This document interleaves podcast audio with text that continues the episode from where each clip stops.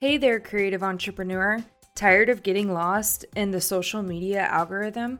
It's time to stop fighting through the noise of your customers' newsfeed with Flodesk, the email service provider created with your needs in mind. With Flodesk, creating visually stunning email campaigns has never been easier. Say goodbye to generic templates and complicated design tools. Flodesk offers a user friendly interface and customizable templates to showcase your unique brand style. The best part? Flodesk won't charge you more as your email list grows. No limits, no extra fees, just easy to use software at one set price. Ready to try Flodesk for free? Visit www.sunkissedva.com forward slash Flodesk today for your 30 day free trial and enjoy 50% off your first year subscription. It's time to stop relying solely on social media to convert sales for your creative business. If you see a product you think is genius, before you zoom in next time to see how you could maybe recreate it, why don't you start by visiting that ideator or creator's website to seek out their affiliate program? You're listening to Turn Down the Hustle, the podcast dedicated to transforming how you run your creative online t shirt business by working smarter, not harder, so you can spend more time with your why, people, and passions that matter most in your life. So throw on your favorite graphic tee and turn up the heat press. Because it's time to turn down the hustle. Here's your host, digital marketer, cold brew lover, t shirt maker, freckled hype girl, and owner of Sunkissed Virtual Assistant, Amy. Have you ever seen something created by another business that you love? You think, dang, why didn't I think of that? This product is selling well for this business. I want in on the profit. You love the idea so much, you think, I could probably make this same thing and make money from it. You spend hours zooming in on the product, analyzing its makeup, or maybe you even buy it for yourself to see it close up so you can try to recreate it for yourself. That sounds exhausting, beyond being unethical to directly knock off a product without any credit to the original ideator. Sounds icky, right? Our industry is unique in that our businesses are closely woven from one to the other on social media. It would be the equivalent of having a shopping center with all of our companies lined up door to door, where a customer can just go from one store to the next in a quick flash, or realistically with just a quick click to the following Facebook group. As a result, screenshot requests from one business to the next are made to ask the next if they can make this, and without hesitation, oftentimes it's attempted to be recreated or drawn inspiration from. Sadly, this behavior has become the standard for many. But what if our industry normalized saying no to recreating products and took a different path? I know, I get it. You don't want to leave any money on the table. But what if you could profit from someone else's work without doing anything other than hitting reshare? You can do this through affiliate marketing. Even if you don't sell B2B, business to business, this strategy can work for you too. Affiliate marketing allows you to earn a commission based on the sales made through your product link or discount code. The more you share your code, the higher likelihood of increased sales given back to you as an affiliate. Affiliate marketing is a desired program for two main reasons passive income and supporting the original ideator. We will end this episode, though, on how to decide which brands you should request an affiliate code for, how to ask for one or how to become an affiliate, and where to begin sharing. On your journey to turn down the hustle, you may only sometimes find times to fulfill impress orders in the office. Maybe other times you go on vacation or you have a baby. If you aren't producing orders, money isn't flowing into the business bank account. Running wholesale aside, what if you could make money without flipping on the heat press switch? Affiliate marketing allows you to make money without directly engaging with those who bring you in a referral sale. They may find an old post that you shared relevant to their needs. They may run across your blog on your website, which includes your affiliate link about the product that solves their problem. Maybe they find a Pinterest pin and they make a purchase based off of that. With affiliate marketing, you can often work once and reap the rewards repeatedly. Imagine waking up to notifications that you made one to two dollars and nothing else is required of you. You can receive hundreds of commissions without fearing being oversaturated with orders. That is passive income. In seasons where making products isn't feasible, or if you have a slow month, shift your focus on boosting up your affiliate marketing to replace some income and bring in extra income if maybe you are saving up for a trip or trying to pay off debt. You can treat the brand you share as if it was your own business by posting about it, including it in your emails, or even going live. Remember, you don't have to produce on the back end to receive that commission. So, again, instead of hitting your head against the wall, if you're not able to sell your products or things have slowed down, why don't you shift? Maybe listen to your audience. What are they struggling with? What problems do they need solved? And that's where affiliate marketing can kick in. Also, with affiliate marketing, it helps you diversify your income. That's something we hear about a lot, even in our personal finances, is diversify your income. Well, how do you diversify your income as a small business owner? Not only can you do that with different products, so as maybe one product is not uh, no longer that popular, another product maybe steps into the market, but what if you completely diversify with maybe how you're bringing in revenue, not just through your own work, but also through affiliate marketing, which is a great way to, again, earn some passive income. If you see a product you think is genius, before you zoom in next time to see how you could maybe recreate it, why don't you start by visiting that ideator or creator's website to seek out their affiliate program? The best affiliates are actually the ones who love the products they are sharing. So, guess what? You might actually make the best affiliate for that brand. You can be a part of the culture shift in the creative small business world. As a creative entrepreneur, you pour your heart and soul into creating. There's a good chance your small business is always on your mind. It's on your mind when you're cooking, it's on your mind driving on the way to your nine to five. You find yourself kind of like dazing off in conversation sometimes, thinking about your small business. It's everything. You are dedicated to educating yourself on new software and learning, along with the hours that span into months to create something new. You are proud of your work and are on cloud nine until you see a few weeks later on someone local to you has taken your product that you've offered that you were so proud of creating, reproduced it, and is now selling it in your local community.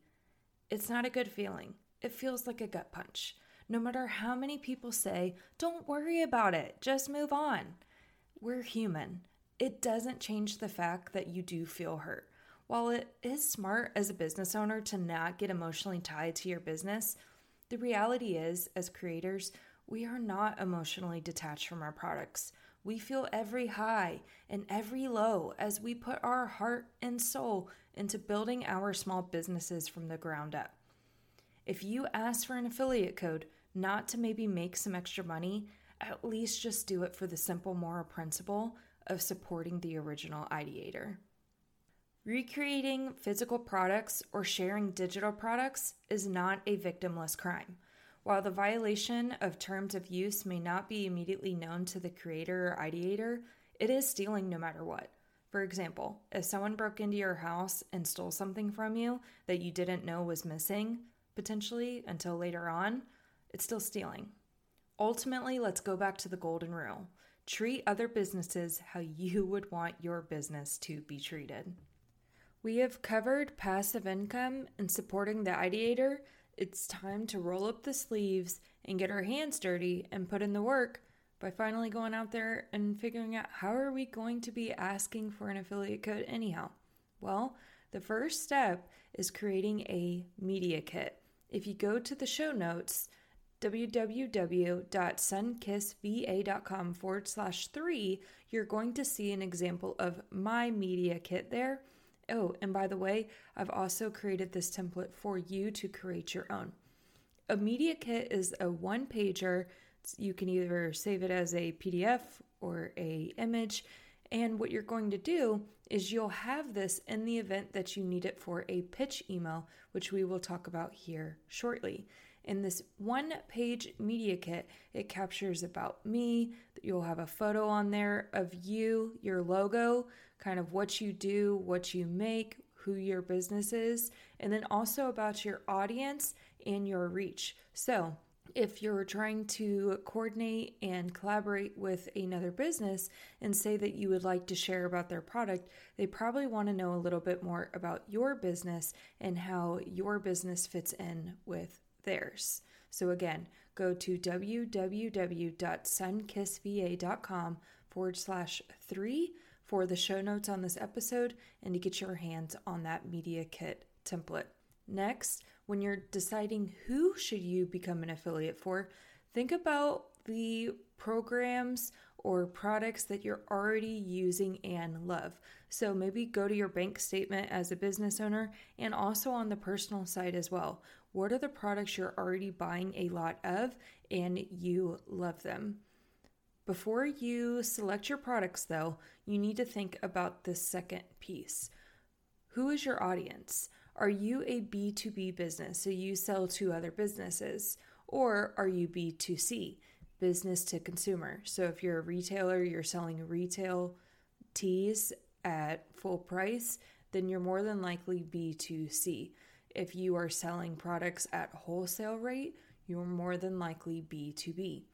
Now, the reason why I bring this up is because if you are B2C, so you're selling to friends on the baseball team, your neighbors, your parents, things like that, they probably are not going to care that you use Canva and you're sharing your Canva referral link or that you use Shopify as your website provider. They're going to say, huh, website provider? Shopify?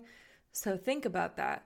But the things that they may resonate with would be maybe things that don't have to do with business, such as are you using a meal delivery service so you uh, when you're in the office you don't have to cook dinner? Or is there a local company you can refer? Or are there cleaning products that you know, love, and swear by? So, again, think about the products you're using, but think about your audience. What problems do they have? What desires do they have? And can you connect them with those? In this episode, we're covering how to become an affiliate for others or why you should. We're not necessarily talking about how to create your own program, but I did want to go ahead and throw in this little nugget here. When you are building your own affiliate program, think of those who have a similar audience as you. So, can you share customers? And what I mean by this is if you're a t shirt maker, but you have a friend that's a candle maker, Maybe both of your audiences both like those kind of things, but you're not necessarily selling the same thing, so it works, right? So you're not like, ah, oh, putting your customers in the middle. You should buy from me, you should buy from me. No, they can buy from both of you because you sell different things. The reason why I bring this up is just like I talked to you about thinking about your audience when you're going out there to figure out who you want to rep for. When you're accepting affiliates, you should also be thinking about that as well. Does this person have a place that could actually share my code? But we'll talk about that in an upcoming episode about how to build your own program. But I did just want to throw that out there in case you are getting inquiries about people becoming affiliates for you. Okay, now that you have the list of all of the businesses or products you like and you've considered your audience, it's time to narrow that list down to two to three businesses you want to reach out or figure out if they have an affiliate program. Just start with two to three of your top businesses. Don't go for them all because you're going to overwhelm your audience. Just start with those core two to three. Once you get in a good cycle and rhythm with sharing those, then you can look to add a few more. Now, when you're going to figure out do they have an affiliate program, I want you to head to their website, scroll all the way to the bottom. More times than not, if they have an affiliate program, it's more than likely part of the footer of their website. So that's found all the way at the bottom. If you don't see a link to their affiliate program or you search their site and you're just not finding anything about it being open, even if you don't think they have a program, you can still send them a pitch email. Now, what is a pitch email? Well, I've scripted out a template for you. And if you've paused this episode and headed to grab your media kit, you've also received the pitch email template via email as well. You can use this template to plug and play, make it suitable to your business, but pretty much in your pitch email, you're including who you are, what you like about their brand, why you want to share their brand, and how you can help them. And then you can attach your media kit in this pitch email as well.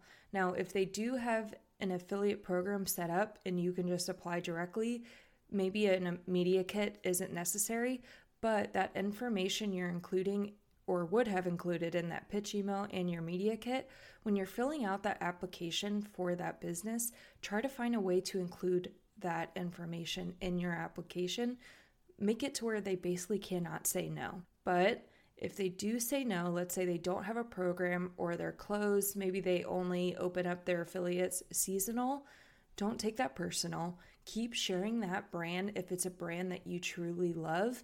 And eventually, if you're starting to refer people to their business and they keep name dropping you, they're going to find a way to give you some kind of code because they don't want to lose the traffic that you're generating. Let's review those steps once more. So, you're going to create a one page media kit in the event you need it. Maybe they don't have a place where you can apply. You can grab that template in the show notes below, go to the link and get it via email. You're going to be thinking about what are the products you already love and use. You're going to think about your audience. What could they actually use of this product list? You're going to narrow it down to two to three businesses. And then you're going to head to that business's website, find their affiliate program, and apply. If they do not have one, then that's okay. You're going to go ahead and grab their email address, type out a pitch email, attach your media kit, and hit send. Woohoo! You got the code. Now what? well, before you go start posting your affiliate code in all these different places or your link, I want you to take the time to go research and review some of the laws and guidelines revolving around affiliate marketing. Believe it or not, there are laws that govern how you can share your code and different verbiage that's required. So make sure you do that so you don't find yourself in any trouble. Before you start sharing your code, there's a few things we can do to prepare. Also, there are a few key places we can put your code to increase the chances of you having success. The first thing I recommend doing is creating a pretty link for your affiliate link.